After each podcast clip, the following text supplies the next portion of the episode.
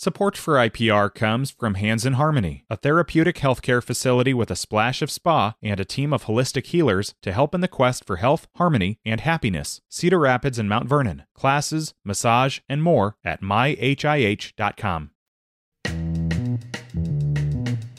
Today is Monday. It is the 3rd of October. This is Here First from IPR News. I'm Clay Masters. Republican Governor Kim Reynolds is suggesting that further tax reductions would be part of her agenda if she wins re election in November. IPR's Grant Gerlock has more. Reynolds told supporters at her Harvest Festival fundraiser Saturday that she would propose more cuts without saying which taxes she would target next. In the last legislative session, she approved nearly $2 billion in reduced taxes, including a drop in the corporate tax rate and a flat income tax that will be phased in by the year 2026. Reynolds says she wants Iowa to climb the rankings of low tax states. We are going to go from one of the least competitive tax states in the country to one of the most competitive, and we've done it. We're going to do it in a few short years, and here's the good news we're not done. Deidre DeJear, the Democratic candidate for governor, has called for a boost in state funding to K 12 schools and the mental health system. Those are two areas she says have struggled for resources under Republican leadership despite the state's budget surplus. The two candidates running for Secretary of Agriculture in Iowa disagree on how well the state is doing at addressing water quality. Iowa State University and various state agencies, including the Department of Agriculture, released a list of conservation practices farmers could implement voluntarily to help reduce farm pollution. Democrat John Norwood says the state's nutrient reduction strategy is not making enough progress as it turns 10 next year. The current nutrient reduction strategy isn't working doing things one at a time can't scale to the 23 million acres. So we need to be thinking less about is it voluntary or regulatory. The framework ought to be not doing things one at a time, they're doing them systematically. Norwood is a Polk County Soil and Water Commissioner and small business owner.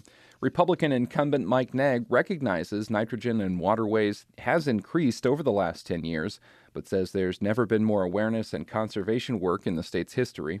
The two made their comments in a weekend appearance on Iowa Press on Iowa PBS.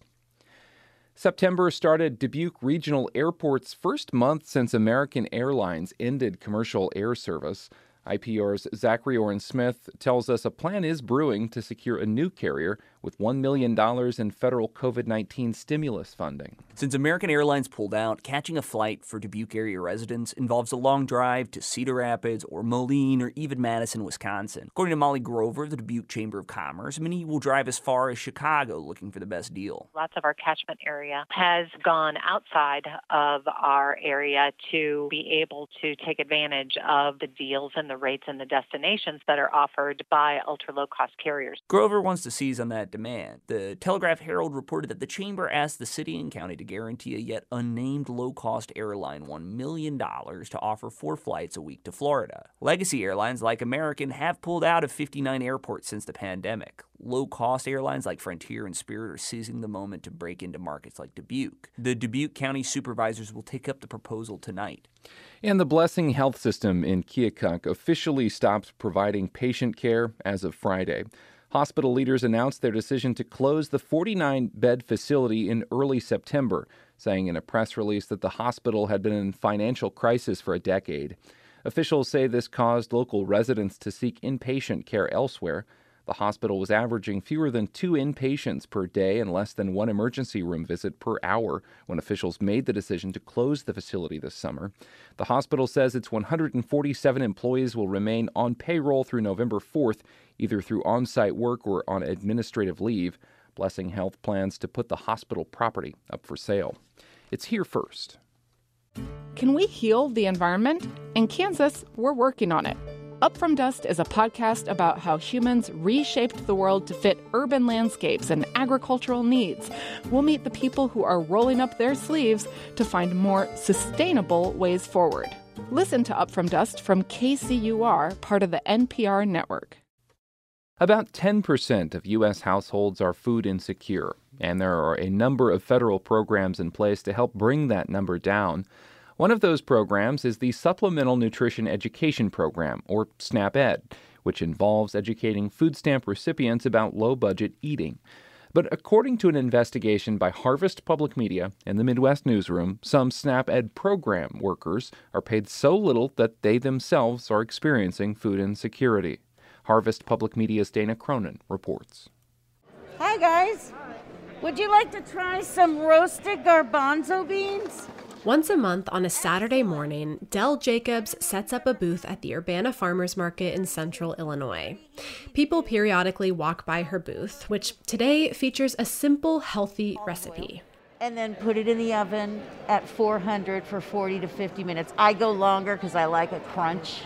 This is just one of Dell's responsibilities as a SNAP-Ed community worker. She also runs community cooking classes, visits food pantries, and teaches SNAP recipients how to eat healthy on a budget. But this, meeting people at the farmer's market, is her favorite part of the job. I just love talking to people of all walks of life, and that's what I get to do in this job. What Dell doesn't like about the job is the pay. At the time we met, Dell was making $13.79 per hour. She'd been working there for six years, and over that time, her pay increased by just a dollar an hour. She says the pay is so low that, ironically, she herself has qualified for SNAP benefits. She took an additional job to make ends meet. Once a week, I clean a house for $25 an hour. And isn't that sad that I get more for cleaning a house. Dell's not alone. According to an investigation by Harvest Public Media and the Midwest Newsroom, SNAP-Ed employees across the Midwest make on average about $13 an hour. The SNAP-Ed program is grant funded through the U.S. Department of Agriculture. In most Midwestern states, it's run by a land grant university. So, in Dell's case, the University of Illinois determines her wage. Jennifer McCaffrey is the SNAP-Ed program coordinator in Illinois. She knows that some of her employees struggle financially. Yeah, it, it does concern me, but you kind of have to find out well, what does this individual need that can help them? So, is it more affordable housing? It runs the gamut, right? Dell says what she needs is a higher wage, which she did finally receive just recently.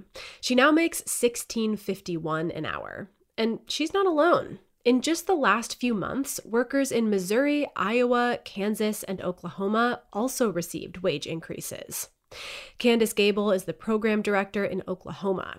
She just successfully raised her employees' wages from 10 to $12 an hour. But she says that's still not high enough to attract and retain workers. You can't hire anybody because they're so low, because you could go to work at McDonald's in Tulsa and make $15 an hour. But Gable only has so much wiggle room. After all, SNAP-Ed is a USDA grant funded program.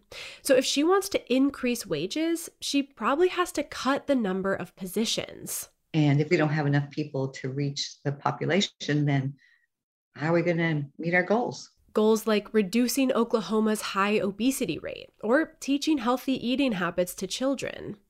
To do that and pay her employees a living wage, Gable says she needs more money from the USDA. The USDA declined to speak on the record for this story, but did send a statement emphasizing that it's up to each state to determine staff salaries. But there's a cap to each state's SNAP-Ed funding allocation. That number is determined by a formula in the Farm Bill, which is set to be reaffirmed next year. A new formula could mean more money for states, and by extension, for SNAP-Ed workers like Dell Jacobs. And while Dell did get a recent raise, she says she's still fighting to earn a living wage. I'm Dana Cronin, Harvest Public Media. Harvest Public Media is a collaboration of public media newsrooms in the Midwest and Great Plains, including IPR News. It reports on food systems, agriculture, and rural issues. And we're also part of the Midwest Newsroom. That's a collaboration that also includes NPR and public radio stations in Kansas, Missouri, and Nebraska. This is Here First. You can find this podcast wherever you subscribe to them. I'm Clay Masters. Thanks for listening.